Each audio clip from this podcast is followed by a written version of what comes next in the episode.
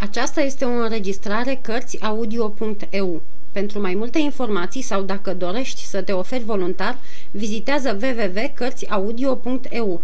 Toate înregistrările Cărțiaudio.eu sunt de domeniu public. Capitolul 12. Cercetări A doua zi mi-am început dimineața scriind doicii ca să-i spun ce aflasem și să o mângâi. Greu lucru. Ce să-i spun? Îl iubise pe Jerome Trăiseră atâția ani împreună și s-ar fi supărat să nu iau parte la mâhnirea ei.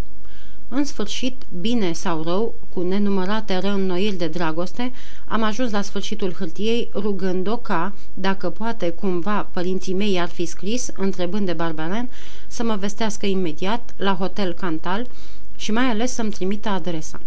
Mai aveam însă o datorie către tatăl Lizei, mai greu decât cealaltă, cel puțin în anume puncte – când îi făgăduisem fetei că de cum voi ajunge la Paris mă voi duce să-l văd pe tatăl ei, îi mai spusesem că, dacă, precum speram, părinții mei sunt bogați, le voi cere să plătească datoria osânditului, așa încât ducerea mea la închisoare să fie însoțită și de vestea eliberării. Era o făgăduială cuprinsă în lista bucuriilor mele, începând cu Moș Petre, apoi Doica, Liza, Tienet, Alexe și Benjamin, căci pe Matia îl puneam alături de mine, Fericirile mele ar fi fost și ale lui. Mare îmi era deci decepția să mă duc la închisoare cu mâinile goale și să văd tot așa de neputincios ca la întâia întrevedere. Noroc că cel puțin aveam vești bune de la Liza și de la Alexe, cu care, ca orice părinte, și-ar fi dezmierdat îndeajuns inima. Matia, foarte doritor să vadă o închisoare, a mers și el cu mine. Chiar eu vorbeam să cunoască pe cel care, mai bine de doi ani, fusese așa de bun cu mine. Fiindcă acum știam mijlocul de a pătrunde în temniță, n-am mai stat mult la poartă, cum stătusem prima dată. Ne-a dus în vorbitor și, cum a intrat bătrânul, de la ușă mi-a deschis brațele zicându-mi Ah, ce băiat bun!" I-am spus numai decât ce știam de Liza și de Alexe și, pe când voiam să explic de ce nu fusesem la tienet, m-a întrerupt întrebându-mă Dar părinții tăi, cum, știi?" Îi spusese Barbaran cu vreo zece zile înainte. A murit, am adăugat eu, și mi-a povestit cum începuseră să mă caute și cum ajunseseră până la el. Întâi s-a dus acasă la Garofoli, fără, bineînțeles, să-l găsească. De acolo s-a dus tot mai departe, în provincie, unde era închis, și de la el a aflat că Vitalis murise și că mă luase un grădinar, Aquin. Se întorsese atunci la grădinărie, unde îi se spusese că și grădinarul e închis la clișii. A venit deci la clișii și fiindcă Moș Petre i-a spus că am plecat, că nu știe unde sunt, dar că la o anumită vreme voi trece pe la unul din copiii lui, mi-a scris chiar el la Drezi, la Vars, la Esnand și la Saint-Quentin. De ce nu găsisem scrisorile? Pentru că, probabil, veniseră după mine. Dar de-ai mei, de familia mea, ce ți-a spus?"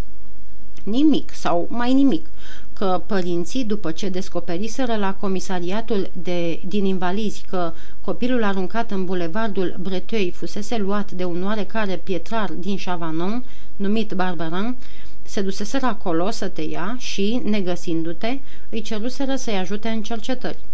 Nu ți-a spus cum îi cheamă, de unde sunt? Când m-am întrebat, mi-a răspuns că o să-mi spună mai târziu și n-am stăruit, fiindcă am priceput că tace de frică să nu-i scadă câștigul pe care spera să-l smulgă. Credea că vreau să profit și eu. A plecat și nu l-am mai văzut. Nu bănuiam că a murit, așa că știi că ai părinți, dar din cauza tocmelilor unui calic nu știi nici cine sunt, nici de unde să iei. I-am arătat atunci ce speranță aveam și mi-a dat și el dreptate deoarece părinții au putut descoperi pe Barbaran la Chavanon, deoarece Barbaran a știut să ne găsească pe mine și pe Garofoli în pușcărie, cu atât mai ușor te vor găsi pe tine, la Hotel Cantal. Nu pleca deci de acolo. Înviorat de aceste vorbe, mi-am recăpătat veselia și cât mi-a rămas până la plecare, nu am vorbit decât de Liza, de Alexe și de ce pățisem cu un necul. Grozavă meserie, a încheiat el, săracul Alexe. Ce bine îi mergea lui la grădină. O să se întoarcă, să dea Dumnezeu. Era cât pe aici să-mi dau drumul limbii care mă mânca să-i spun că de cum îmi voi găsi părinții, îl vor scoate din închisoare, dar m-am stăpânit, dându-mi seama că nu e frumos să mă laud dinainte și m-am mulțumit să-l asigur că în curând va fi liber cu toți copiii împrejur. Până atunci, mi-a zis Matia, după ce am ieșit de acolo, sunt de părere să nu pierdem vremea, ci să câștigăm ceva. Dacă nu am fi întârziat atâta de la Chavanon la Drezi și de la Drezi aici, am fi ajuns înainte să moară Barbaran. Asta așa e, dar destul mă dojenesc eu însumi ca să mă scutești de mustrări. Te înșel, Matia. Cum te-aș mustra când știu bine că fără tine n-aș fi dat Lizei păpușa și am fi acum pe ulițe fără un ban în pungă. Atunci, fiindcă am făcut bine atunci, umblând după câștig, dăm și acum dreptate și fă tot așa. Nimic mai simplu decât să cântăm și să jucăm în așteptarea odihnei pe puf și a plimbărilor în trăsură. În Paris sunt ca la mine acasă, știu ce locuri sunt bune. Și așa de bine le cunoștea că seara, la culcare, am numărat 14 franci, iar în pat, adormind, mi-am adus aminte ce îmi spunea de multe ori Vitalis, că norocul vine cui nu-i trebuie. Un așa bun câștig era semn că îmi voi găsi părinții. Atât de sigură mi se părea presimțirea încât, a doua zi, aș fi stat toată ziua în hotel, dar m-a luat Matia cu Sila, m-a pus să cânt și să joc și iar am strâns 11 franci. Dacă nu ne-ar aștepta averea părinților tăi, mi-a zis el în glumă, ne-am putea îmbogăți singuri, avere și mai frumoasă. Au trecut trei zile, fără nicio schimbare și fără ca stăpâna hotelului să răspundă altceva întrebărilor mele decât veșnicele vorbe. N-a venit nimeni să întrebe și nici vreo scrisoare nu am primit. A patra zi însă mi-a dat una. Răspunsul doicii, scris de cine știe cine, căci ea nu știa carte, în care îmi spunea că știa de moartea bătrânului și că numai cu câteva zile înainte primise de la el o scrisoare pe care mi-o alătura, crezând că îmi poate folosi de vreme ce avea deslușiri asupra părinților mei. Iute, iute!" mi-a strigat Matia. Și-am deschis tremurând scrisoarea lui Barbaran. Dragă nevastă, sunt în spital așa de bolnav că nu cred să mă mai scol. Dacă aș avea puteri, ți-aș spune cum m-a lovit boala, cu toate că nu ți-ar sluji la nimic. Mă grăbesc așadar a-ți spune că dacă nu voi scăpa, să scrii pe adresa Gretan Gale, Green Square, Lincoln's Inn, la Londra, avocaților însărcinați cu căutarea lui Remy. Să le spui că numai tu le poți da știri despre el și să nu cumva să uiți ale cere bani, bani mulți, ca să ai cu ce trăi la bătrânețe. Vei afla ce s-a întâmplat cu Remy scriind unui oarecare Aquin, fost grădinar, închis la Clichy, lângă Paris. Toate scrisorile pune să ți le scrie preotul, fiindcă în asemenea situații nu trebuie să ai încredere în nimeni, dar nu face niciun pas până nu vei afla că am murit. Te sărut pentru cea din urmă oară, Barbara. Nici nu-i sprăvisem bine ultimul rând și Matia a sărit în sus strigând. La Londra! Așa de mult mă uimise cele citite că m-am uitat la el uluit, nu pricepeam.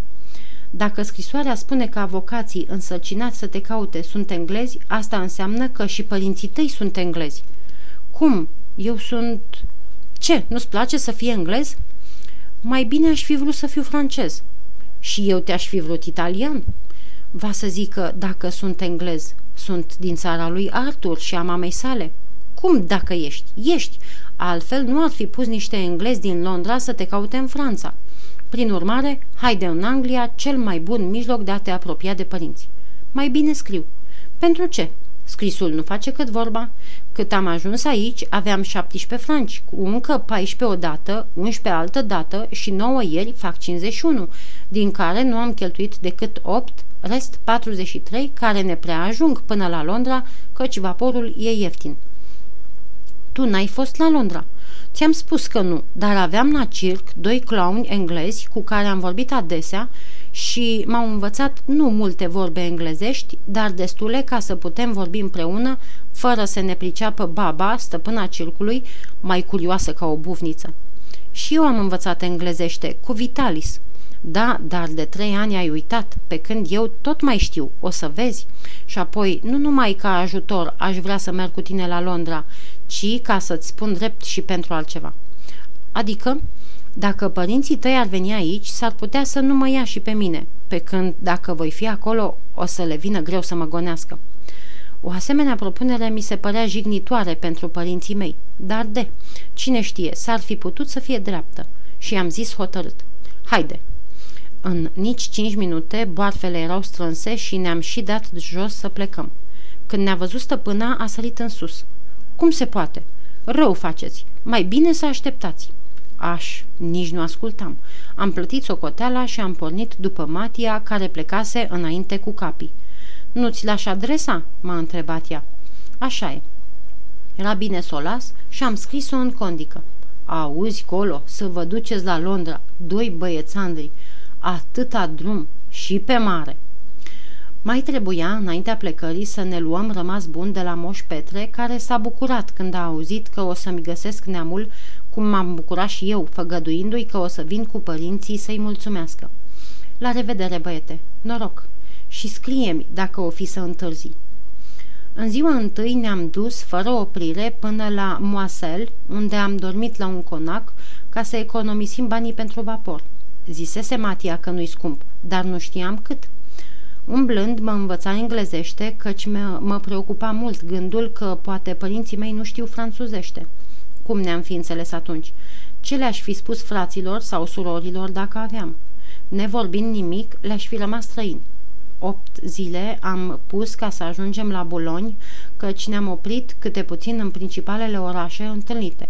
Beauvais, Abbeville, Montreuil, ca să dăm câteva reprezentații și să ne refacem capitalul.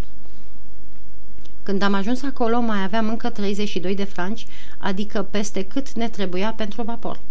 Pentru că Matia nu văzuse niciodată marea, prima plimbare a fost pe chei și, când a văzut-o, a rămas cu ochii pierduți în nesfârșitul alburiu al zării, apoi, strâmbându-se, a zis că e tristă, urâtă și murdară. S-a iscat deci o ceartă, căci eu, de câte ori vorbeam de mare, eu descriam ca cel mai frumos lucru din lume și am susținut și acum tot așa. O fi, când e albastră, cum zici că ai văzut-o la set, dar când e ca aici, gălbuie, acoperită de fum și de nori, ă, taie pofta să te duci pe ea. De obicei ne învoiam, fie că el îmi primea părerea, fie că eu o împărțeam pe a lui, dar de rândul acesta m-am încăpățânat, ba chiar am pretins că, așa cum era, gălbuie și cu nori, îmi plăcea mai mult decât o mare verde sub un cer albastru. Zici așa fiindcă ești englez, mi-a răspuns Matia, și îți place urățenia aceasta fiindcă e a țării tale.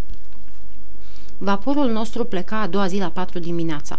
La trei și jumătate eram pe el și ne făceam cuib între niște lăzi ca să ne ferească de un vânt rece și umed. La lumina câtorva felinare afumate am văzut cum încărcau vasul, scripeții scârțâiau, lăzile coborâte trozneau, iar marinarii mormăiau din când în când anumite cuvinte. Ceea ce predomina însă zgomotul era fâșitul aborului care țâșnea din mașină în rotocoale albe. A sunat un clopot, au căzut tot goanele și am plecat... Unde? În țara mea. De multe ori îi spusesem lui Matia că nu e nimic mai frumos ca o plimbare în vapor când alunecă ușor pe apă, fără să-ți dai seama că mergi, ca în vis, dar nu știam atunci că marea nu seamănă cu canalul pe care mă plimbasem eu.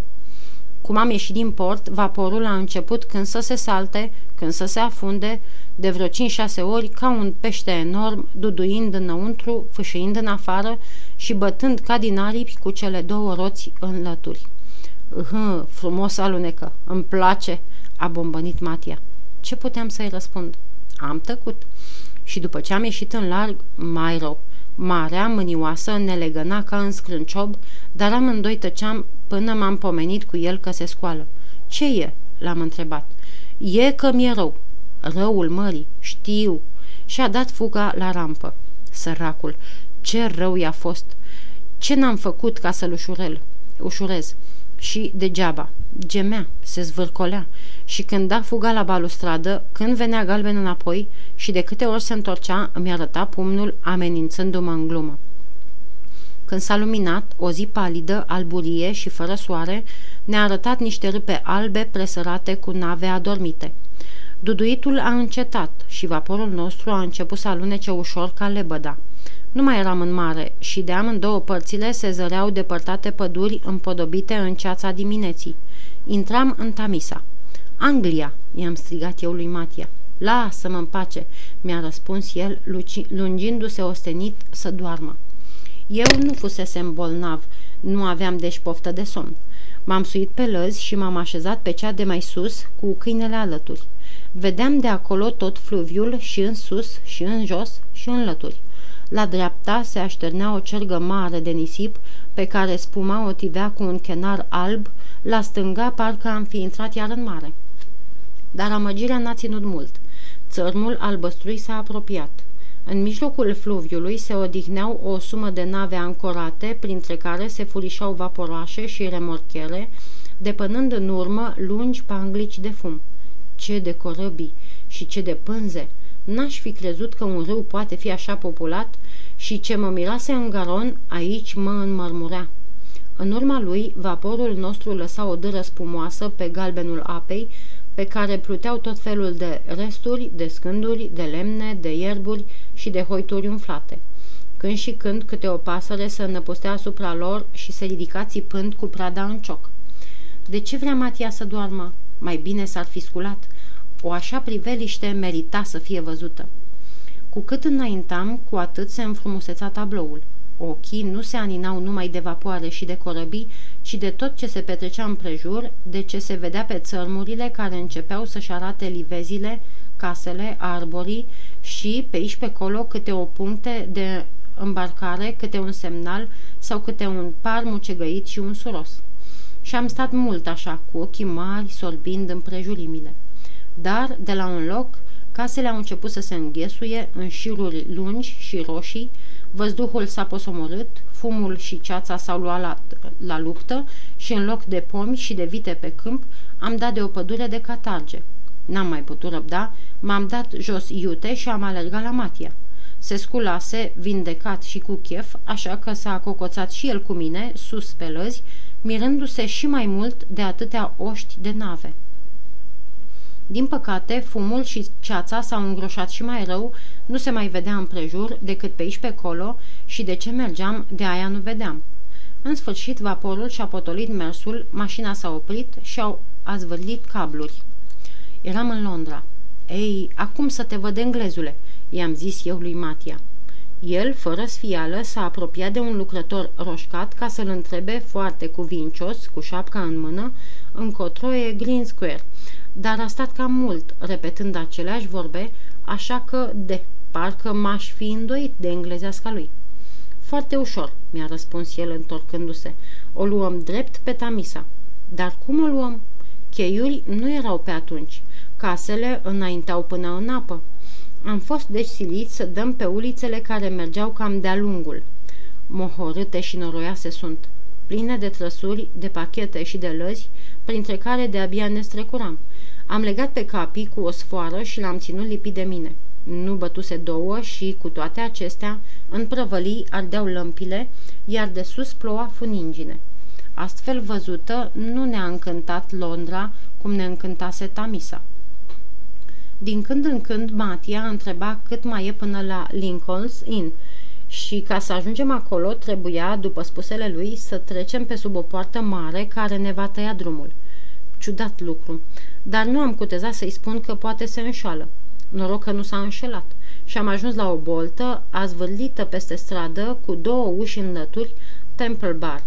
Un trecător întrebat ne-a spus să apucăm la dreapta. Și cum am trecut, s-a schimbat. Zgomotul și mișcarea de până aici s-a prefăcut în tăcerea unor ulicioare neumblate, așa de încălcite că parcă ne învârteam în loc, ca într-un labirint. Dar, tocmai când ne credeam rătăciți, am dat de un cimitir plin de lespezi negre, parcă ar fi fost cătrănite. Green Square.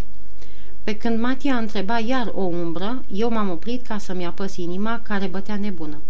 Apoi m-am luat după el și ne-am oprit înaintea unei tăblițe de aramă pe care era scris Greta Galley. A întins mâna să sune, dar l-am oprit. Ce ai?" m-a întrebat. Ești galben." Stai puțin să-mi vin în fire." A stat, a sunat și am intrat, dar așa tremuram că n-am văzut bine împrejur. Mi s-a părut că sunt într-un birou în care doi-trei inși, plecați pe o masă, scriau sub lămpile aprinse. Unuia din ei i s-a adresat Matia, căci, bineînțeles, îl numisem tălmaci. Și din ce am auzit, cu câteva cuvinte ca boy, barbaran, family, am priceput că le spunea că eu sunt băiatul pe care îl căuta barbaran pentru familia mea. S-a uitat întâi la noi, apoi s-a sculat și ne-a deschis o ușă pentru a intra într-o odaie plină cu cărți și hârtii. Un domn stătea la un birou de vorbă cu altul, în robă și cu perucă, având în mână câțiva saci albaștri. Cum am auzit de la cel care ne adusese cine suntem, s-a uitat mult la noi, măsurându-ne din tălpi până în creștet. Care din voi e copilul crescut de Barbarin?" a întrebat franțuzește unul de la birou. Când mi-am auzit limba, am prins curaj și am răspuns apropiindu-mă. Eu, domnule. Unde e Barbarin? A murit. S-au uitat întâi unul la altul și apoi cel cu perucă a ieșit luând sacii. Atunci cum ați venit? Pe jos până la Bulogne și cu vaporul de acolo aici. Acum am sosit. Barbarin vă dăduse bani? Nu, căci nu l-am văzut. Cum ați știut atunci că trebuie să veniți aici? I-am istorisit cum, dar cât mai iute căci aș fi vrut să-i pun și eu câteva întrebări. N-am putut însă, fiindcă m-a pus să-i spun pe larg cum mă crescuse Barbaran, cum m-a vândut lui Vitalis, cum, după ce a murit, m-a luat Moș Petre și cum, după ce fusese închis, reîncepusem colindele mele de cântăreț. Pe când eu spuneam, domnul, aici însemna pe o hârtie, aici se uita la mine, încurcându-mă cu uitătura lui sfredelitoare, pe o figură aspră și un surâs ironic. Dar dumnealui cine e?" m-a întrebat, arătând pe Matia, cu coada tocului, parcă l-ar fi ochit cu o săgeată. Mie tovarăș, prieten, aproape frate." Aha, l-ai întâlnit așa, pe drumuri." Da, dar nu știți ce bun e." Nu mă îndoiesc." Am crezut că mi-a venit rândul să-i fac și eu întrebarea care mi-ar da de mult buzele și am îngânat. Vă rog, domnule, părinții mei locuiesc aici, în Anglia?" Da, chiar în Londra, cel puțin acum." Atunci mă duc să-i văd. Numai decât îți voi da pe cineva să te ducă." Și a sunat. Încă o întrebare, domnule, dacă îmi dați voie. Tată am?" Nu numai tată, ci și mamă și frați și surori." Ah, domnule!" dar deschiderea ușii mi-a tăiat emoția, picurându-mi câteva lacrimi, printre care m-am uitat la Matia. Domnul i-a spus ceva în englezește celui chemat și, pentru că mi s-a părut că e vorba de plecare, m-am ridicat. A, să nu uit, te numești Driscoll, ca tatăl dumitale. Cât era el de aspru, tot i-aș fi sărit de gât dacă nu mi-ar fi curmat dorința arătându-ne ușa pe care am ieșit.